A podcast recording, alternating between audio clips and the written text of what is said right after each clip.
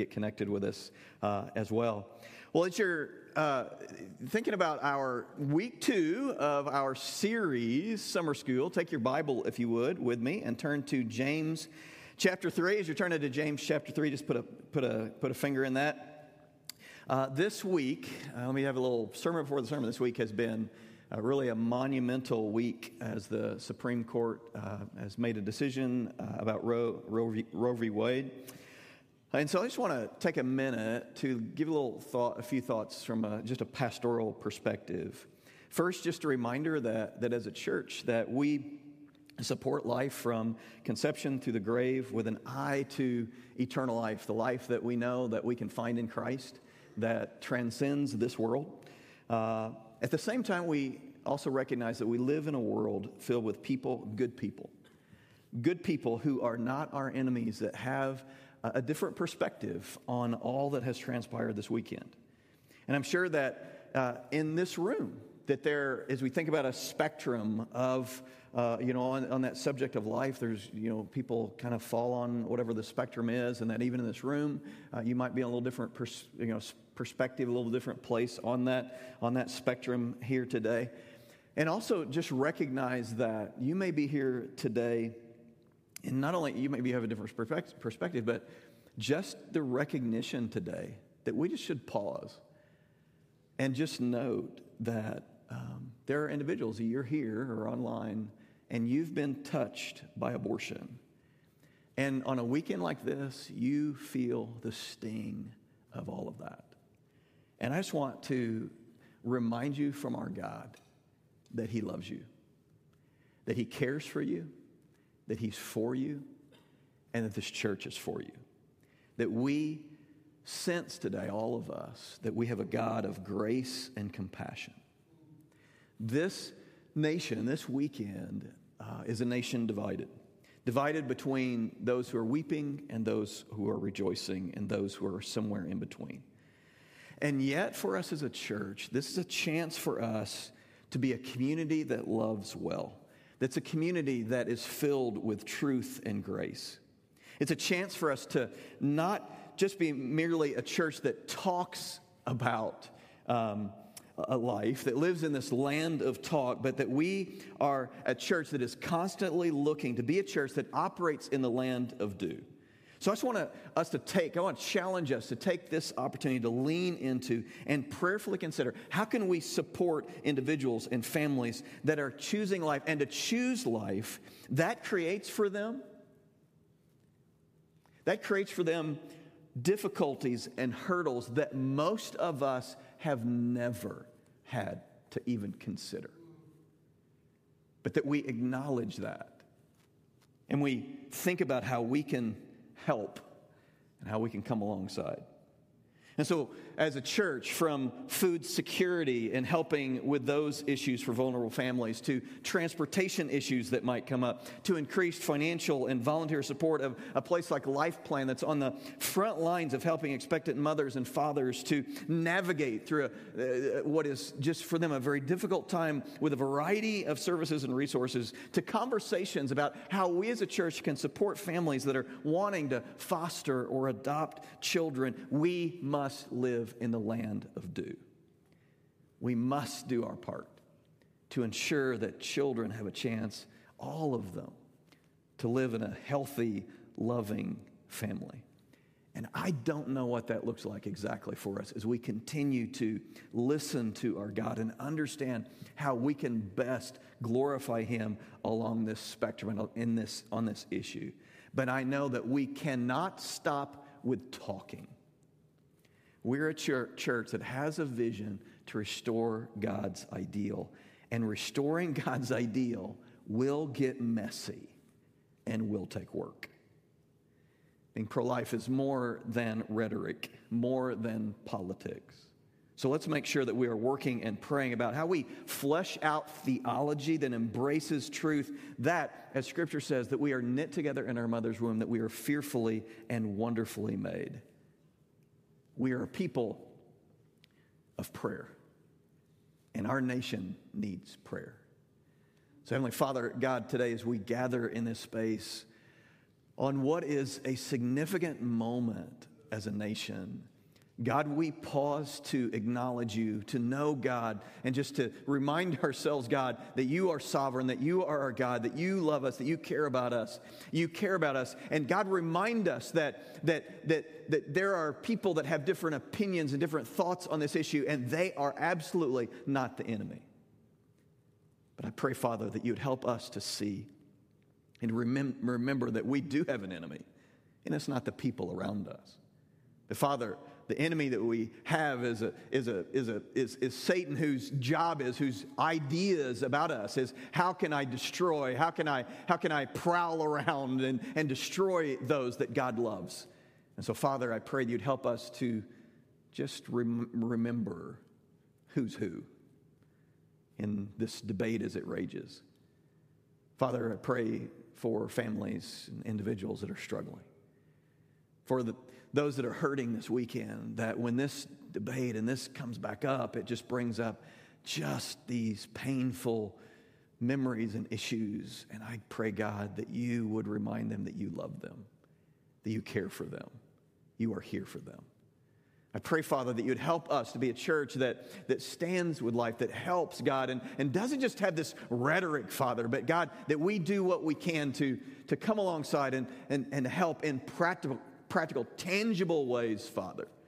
Help us to be people of light, to be people of not just truth, but truth and grace and love and compassion and long suffering. God, help us to be that. And God, I pray for healing of our nation. You would help us to find that path forward. Help us, God. Help us to be the people that you want us to be, that will glorify you and honor you in how we act and interact in this world in light of all that's going on. We need you to do that. We do not have the wisdom that we need on our own. Give us that wisdom. And we pray in Christ's name. Amen. Again, take your Bible as we transition then into what is week two of this series, uh, Summer School. Uh, summer school, uh, I'm sure you know some of you probably went to summer school. It's that time that that we just are reminded of what uh, maybe some things that we didn't quite get, things that we forgot, things that we need to make sure that we understand as we move forward. Uh, and so, um, as we think about that, the thing that we want to talk about today, as we think about uh, this summer school idea, is the idea of the power of the tongue. We learned last week how important it is to tend to our souls. And there are important foundational truths as we are tending to our souls as we're trying to grow in our faith, put into practice the truth that we find in Scripture, what it means to follow Jesus. There is truth that, that we need to follow, and the tongue is of uh, just epic importance for us. It's really an indication of what's going on in our heart. What comes out of our mouths and through our words is an indication Scripture tells us. And, and that what comes out of our mouths is not just something that impacts our own lives, but it impacts the lives of those around us. It has the power to build up or the power to destroy. We've all heard that children's rhyme sticks and stones may break my bones, but words will never harm me. And how many of us totally, absolutely understand the lie that is in that children's rhyme? Because words absolutely hurt and they absolutely destroy, and there's absolutely power in them. I think of this world that we live in, in this post COVID pandemic, social media informed world, world that it's where it seems like all of the filters of civility have been stripped away. And we just are crazy in our verbiage and the way that we talk and the way, way that we interact in our world. And we're just reminded that if we want to glorify God and, and live well in this world and represent Him well in the world, this world, that it matters how we speak, it matters how we talk. And I think if we were, everybody, if you would, pull your grade card out. And if you pull out your report card on this issue in this class, if we look, if we look close enough, all of us have received an F when it comes to the way that we talk, the words that we use, the tone that we've used with those words. All of us have work to do. All of us have not got stellar grades in this particular area. We need to acknowledge that up front and all understand that this is a class that we all need here in summer school. Listen to the the writer of Proverbs when it's written in Proverbs 21 23 whoever keeps his mouth and his tongue keeps himself out of trouble. Now, the the uh, translators there in the ESV that I just read from, that word in the original language is a word that in the NIV, the New American Standard, the, the, the New King James, all of them use, uh, translate that word that the ESV says to keep.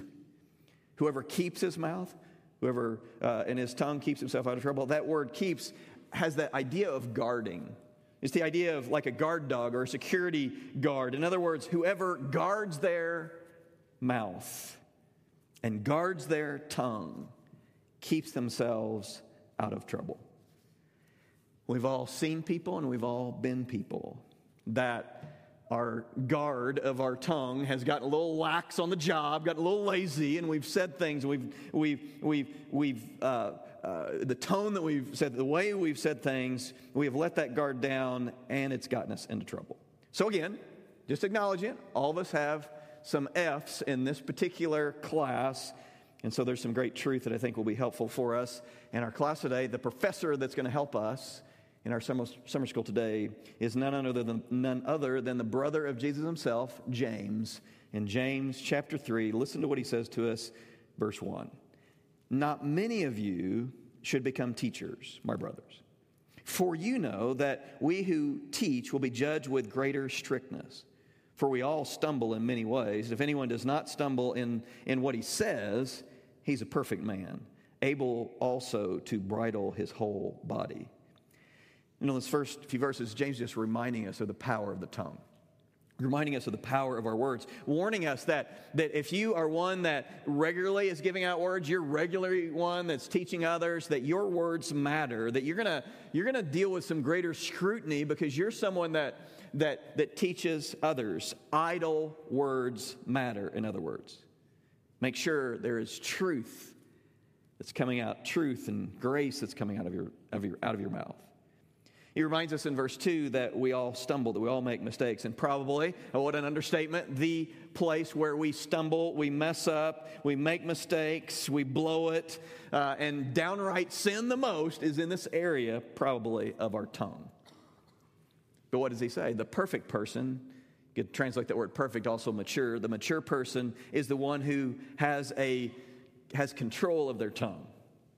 And, and this is really an interesting thing that he says that if you have control of your tongue, if you're able to do that, what does he say? And we need to let it sink in that if we can control our tongue, we can control our whole body. The rest of our lives can be controlled if we can get our tongue under control. There is power in our tongue power to hurt and power to heal. If you take a note, that'd be a good thing to remember. Our words have power power to hurt, power to heal. So I want you to just think about for a moment, think about in your own life, when was a time that that it was the right, it was just the right moment, just the right situation, and someone said just the right word, and that word for you brought life and healing. On the other hand, I think we've all been in those situations where maybe we're interacting with someone talking and we the guard kind of left his post for a moment and we said something that maybe inadvertent, maybe we didn't mean it or mean to say, it come out the way it, it did, but it did and it landed hard. And you can see as it landed on that person, those words, that tone, how they were just destroyed. Our words have the power to hurt and the power to heal, the power to bring life and the power to bring destruction. Proverbs 15 4 says, A gentle tongue is a tree of life but perverseness in it breaks the spirit. Perverseness in our tongue breaks the spirit. I still remember where I was. Um, I was doing an internship in Cedar Rapids, Iowa. I was 18 years old. And I, for the first time, was given responsibility for a small group of teenagers. I was a, the youth pastor for the summer, and I'm teaching this class of, of this small group of teens. And I still remember where I was standing and where the girl was uh, leader, uh, an older, one of the older teens uh, in the group. And as I'm teaching, she just uh, interrupts me and says, You know, you're the worst youth pastor ever. And as an 18 year old, you know, trying to figure out this call that I had, I felt like I had on my life, I was devastated by that. Or I remember as a young 29 year old senior pastor for the first time, young, excited, very green. I remember uh, one of the senior saints of the church, and she would sit like in the first or second row to my right, and uh, as I would preach, she was there. She was faithful. She was, you know, uh, you know, uh, she called one day, and the secretary puts her through. And I'm thinking, you know, what is this bastion of holiness? What is this saint of God? This this woman that has lived all of these years as a follower, a dedicated follower of Jesus. What what truth? What encouragement does she have to bring to me? This her young pastor today. For 45 minutes she berated me. And literally, the 70 year old uh, uh, lady telling me that I was the absolute worst pastor she had ever in all her years had. I still remember those moments. If I hadn't been very sure of my calling, I don't know that I would have made it. At the same time, I remember when. I remember being on a trip and we were sharing a room. And the senior pastor at the church where I was serving as youth pastor had left, and the church had looked around for quite a long time for a pastor. And there were people that had asked me along the way if I was interested in that, this, and that. And I just kind of pushed off those questions. And I was talking to this guy when he was actually a member of the board. And he asked me the question what I thought about that. And I said, Well, I don't know at my age and whatever. I, I don't know that anybody would follow me. And I remember when saying to this young kid, You know, David, if uh, you were pastor, I would follow you. He told me, You know, there's a lot of people in this church that if you were the pastor, they would love to follow you. He spoke life at a time that I so needed that encouragement. Our words have the power to heal or to hurt.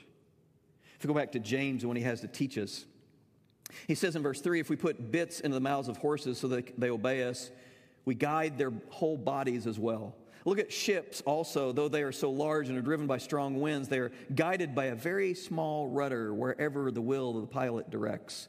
So also the tongue is a small member, yet it boasts of great things. How great a forest is set ablaze by such a small fire. And the tongue is a fire, a world of unrighteousness. The tongue is set among our members, staining the whole body, setting on fire the entire course of life, and set on fire by hell. James points out and helps to illustrate for us the power of the tongue through illustration, through metaphor. Good communicators use illustration, use metaphor, and if one's great, three must be amazing. And so James uses three different pictures for us. I don't know anybody a experienced rider of horses. Anybody really know what you're doing when it comes to horses? I don't know that we have to be an experienced rider to get how a bit works in a, a Scott. I see that hand. Yeah. Um, uh, we don't have to be an experienced writer to know that a bit, how a bit in a horse's mouth works. This small bit that can be used to control this massive, this powerful animal. You control its direction with the bit, or the, or the rudder of a ship. A massive ship still controlled by this very, very small rudder. And so when you control the rudder, when you control the bit, you control the direction of the ship, you control the horse. In the same way, that's the way our tongue works. There are words that are formed with this very small part of our body, but it has the power to d- give direction in our lives. And even as we speak into other and over other people's lives, it has the power to chart the direction of their lives and to impact that. So, again, another thing to remember today as we think about what James is teaching us, our professor today, our words impact the direction of our lives and of others' lives. Think about the person who struggles with their tongue, who struggles with their words, how it impacts them. Whether that's the person at work that gets passed over for the promotion because they just have not ever quite gotten the ability to control their tongue, or the, the person who has just a, just a litany of different relational issues and baggage along the way because of the ability or not having the ability to, to, to correct or to control their tongue, and so it's charted the direction of their relationships? Or what about the parent who hasn't learned how to correctly speak to their child and uses what is maybe not physical abuse, but is verbal abuse and how it has impacted the direction of that child's life? And maybe that's you, and you still feel the sting as you think about it. Your parents' words and how that impacted the direction of your life. Again, it can impact our own lives and it can impact the people around us. Some of you probably remember me telling the story of when I was a teenager, my beloved youth pastor had moved away. And uh, I was bummed, I was upset. He had been so influential in my life. And he wrote me a letter. Uh, if you don't know what that is, it's like an email on paper. Okay? Some of you haven't gotten a letter in a long time um, but it's like an email on paper, and it gets delivered to your house. It's super cool. It's really fun when you get one of those. And so he sent me a letter in the mail, and I read it. And at the bottom of the letter, there was a P.S., and at the bottom of that P.S., he said this You know, someday, David, you would make a great youth pastor. I had never considered that. I'd never thought of that. I'd never thought of ministry. I'd never thought that I could do anything like that. I can still tell you where I was that day. That I was at my dad's office, 807 West D. Young, standing in what was the front office of his office. He was an insurance salesman, and I cleaned the office. It was my job in high school.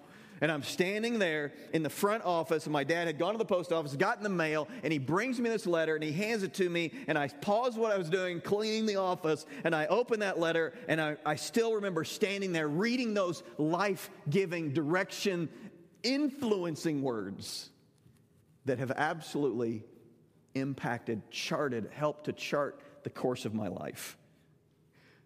Years later, I ran into him and I just thanked him for that letter. And I just said, hey, thanks for the encouragement that you gave me, that little letter you wrote me, that PS that you, that you sent me. And, and Cam said, what? I don't even remember doing that. so I don't know if he was actually talking to some other kid and sent the, the, the letter to the wrong person, but whatever God used. Uh, and I don't know really, I was thinking about that. What does that actually mean that I hadn't, hadn't really occurred to me to the last service when I said that. And uh, like, what does that mean that he doesn't remember? That mean he didn't mean to? Anyway, so I'll have to process that later. May have just ruined my whole life. I don't know. Um, his words had power. They impact the direction of my life. And that's, that's what our words can do.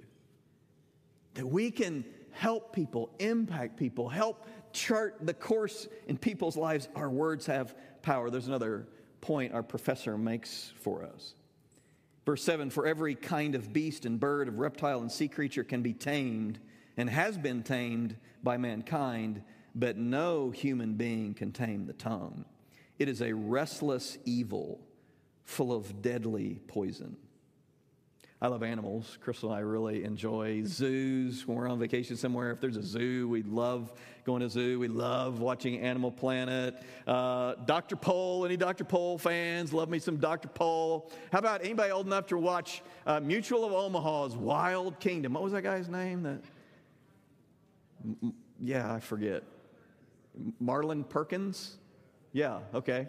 Um, uh, just love that show. Anybody also grieved uh, at what happened to Steve Irwin by the stingray, uh, the leader of the Australian Zoo, and you know all that. So Chris and I have found this new zoo show, and it's really interesting as you watch it. All of the wild animals that the the trainers, the zookeepers, the veterinarians that work at this zoo, what they how they've trained them to actually respond uh, to the, even though they're wild animals they still have learned certain things that help in their treatment, like an elephant that puts his foot up to get whatever, or the, the, the sloth bear we were watching last night that comes up against the, the, the cage and so they can give it the shot that it needs, or the, the, you know, the giraffes that let you let them check it for the, it's like pregnant, and so they do the ultrasound and it stands there because they, there's, even a wild animal can be trained.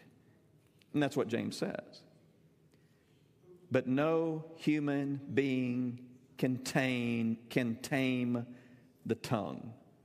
All of us have failed at holding our tongue, of biting our tongue. We've all regretted what we've said, and we've all regretted how we've said it. I used to tell the boys all the time, you know, tone matters. If you were to ask them probably what one of their dad's favorite quotes, the thing that I said over and over and over again, tone. Watch your tone. Tone matters. As we think about that, we think about as we strive to be more Christ like, that we need to just acknowledge our inability on our own to control our behavior and certainly to control our tongue. None of us, James says, can control our tongue.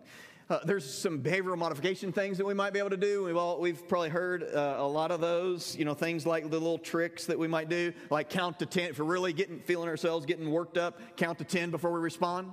That's a good one. Or about the one where uh, make sure you use I messages.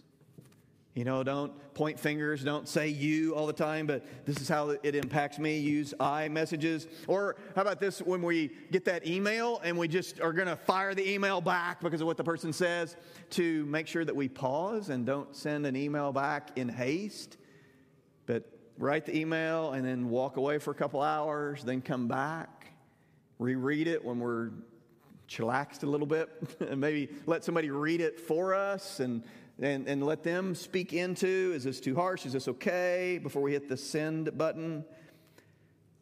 But again, we can read self help books or listen to podcasters and get all manner of help, and they can be great, and we should do that, but it's not the entire answer. Tips and tricks are not enough because, as James says, no human can control the tongue, it cannot be tamed. Behavior modification is not enough. But there's good news.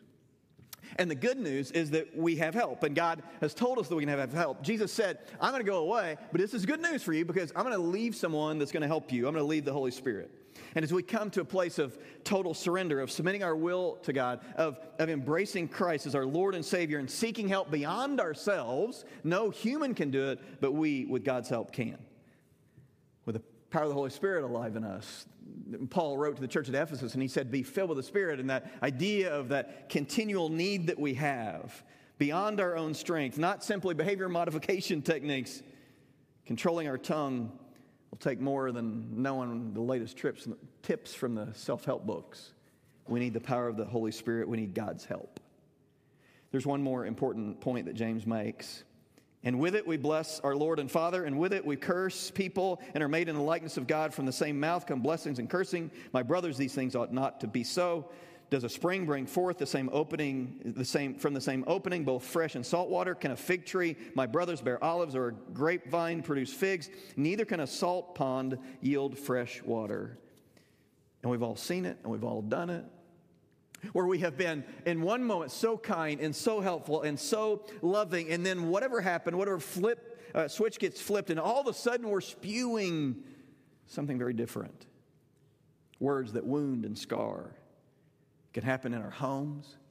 It can happen in our jobs. It can happen on social media. James reminds us that the truth is that that often happens and when that happens, it's a reflection of what's going on in us. Our words reflect our heart. And then he makes the point yeah, our words reflect our heart, and it shouldn't be that way. That, that blessings and cursing shouldn't come out of the same source, from the same mouth. It shouldn't be that way.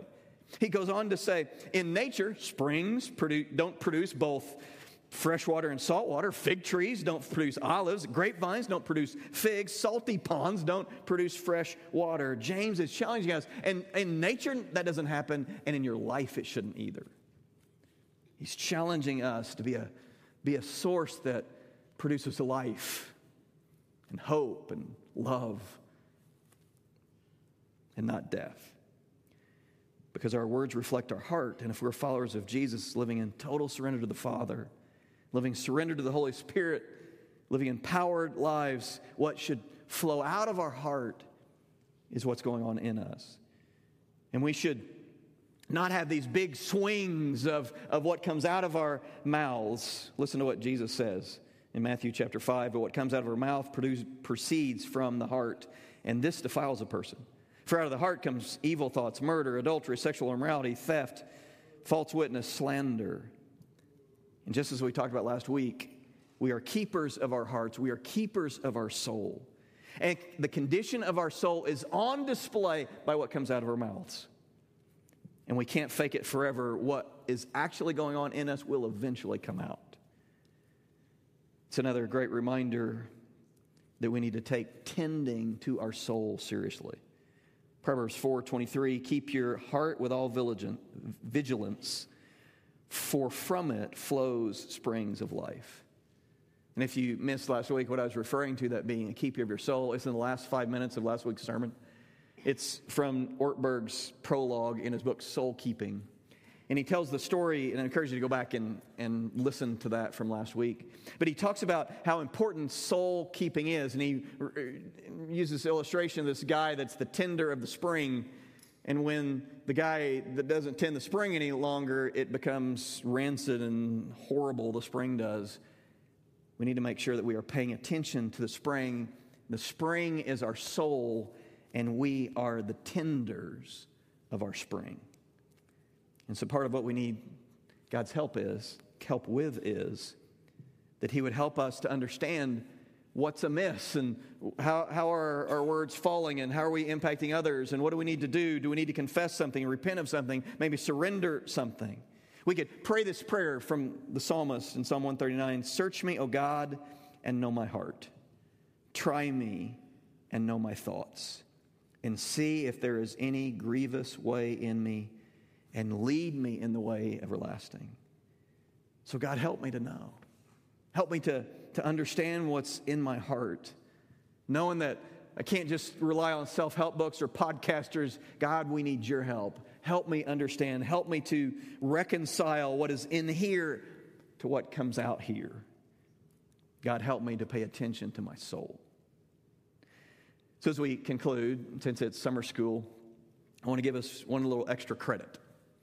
And even though this extra credit point is not, we don't find it directly in the text, we find it that it's related to what we're talking about today. And it's this here's your extra credit today. We need to make sure that we apply this truth, the truth that we talked about today, all that James is talking about today, to make sure that we apply this truth with the person that we talk to the most. So I want you to think about who is the person that you talk to the most.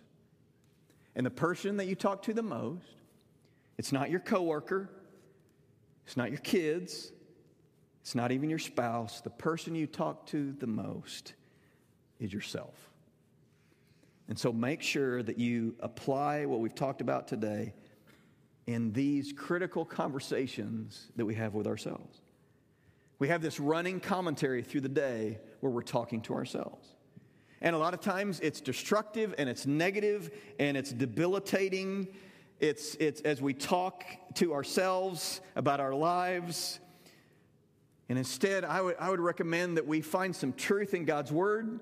We find some find just just be remind ourselves what god says to us what god says about us. Maybe write that on a postcard and put it somewhere. And when uh, we start in on you're you're dumb you're, you can't do it you you don't have the ability there you blew it again. God doesn't love you. You'll never be worth anything. Whatever it is whatever's on the record that is replaying over, and you know, right, some of you know what record is, uh, what is playing over and over and over, that broken record that just plays the same thing over and over and over again, to replace that with some truth, the truth of how God looks at you and how He's for you and He loves you. There's a great book I've been reading lately and encourage you to, or listening to it. I encourage you to listen to it too. Uh, Jon Acuff, brother in Christ, he wrote the book Soundtracks. Uh, the surprising solution to overthinking. We don't have time to get into some of the other stuff from that, but just know your extra credit. Make sure to apply what we talked about today to yourself. I'm going to invite our worship team to come back up. Here's the thing about sun, sun, uh, summer school. We don't want to just learn random things so that we can pass some written test, we want to make sure that we're applying it to our lives and to focus on application. And again, what we say around here a lot, we don't want to just hang out in the land of talk, but we want to focus in the land of do. And so, what's God asking you to apply as we talk about our tongue? As we're reminded of the power of our words to heal or to hurt, As we're reminded of the impact that our words can have on the direction of our own life, but also the direction as we're speaking into other people's lives. To be reminded that behavior modification is not enough. We can't do it on our, uh, by ourselves, that we need a power, a help beyond ourselves. And that maybe today what we need is to surrender totally our lives and ask for God's help, the empowering of the Holy Spirit. Our words reflect our heart. Words that hurt and words that bring death shouldn't flow out of our mouths. And we need God's help. We need God's help as we talk to others, and we need God's help as we talk to ourselves. And the place that all of us need to start with is our relationship with Jesus to get his help. And so if you've never made that decision to invite Christ to be your Lord and your Savior, let it start with what he says about you that he loves you, that he sent, God sent his son to die that you could have life. And so today, if you'd like to have that relationship with Christ, I'd encourage you to text that word Jesus to 269 231 8692. I want to pray for us. How is God speaking to you today? Would you stand with me? And as you stand with me to just think about the question, answering the question, God, what are you saying to me? Is there maybe some conviction that he's bringing? Some, something you need to confess, something you need to repent of today when it comes to your mouth, comes to your tongue? Do you need to maybe totally surrender because you've been trying to do it on your own, control your tongue, and that does not work? Maybe to say, God, I, I, I need your help. And so, an absolute total surrender and asking for God to do what only He can do by the power of the Holy Spirit alive in us as we surrender our lives. Or maybe God is prompting you, someone that you've hurt that has felt the sting of your words that you reconcile, forgive, or be maybe be forgiven. So, Father, I don't know what you're doing in lives, God, that's between you and them, and as the Spirit moves. But pray, Father, that you would speak to us. That your words would ring true in our spirit and our hearts, God. That you would help us to understand whether that's saying to you, God, for the first time, I want to embrace your Son as my Savior. And that's the words that we're speaking to you as we pray. God, yes, I repent. I embrace Christ as my Lord, my Savior. Or maybe there's someone here today and there's just a lot of stuff that they're, they just need to repent to you. Times when, as we all have, this that have blown it and to say that we're sorry. God, I pray that you would work in hearts and lives. And Father, for that person that is today wanting to, to go take that deeper step of an absolute surrender and asking God for the power of the Holy Spirit alive in them, I pray, Father, that you would answer that prayer and to help them, God, to have some continuity between what's in their heart and then what comes out of their lips. We pray all of this in the powerful name of Jesus. Continue to speak to us now. In Christ's name we pray. Amen. Let's worship.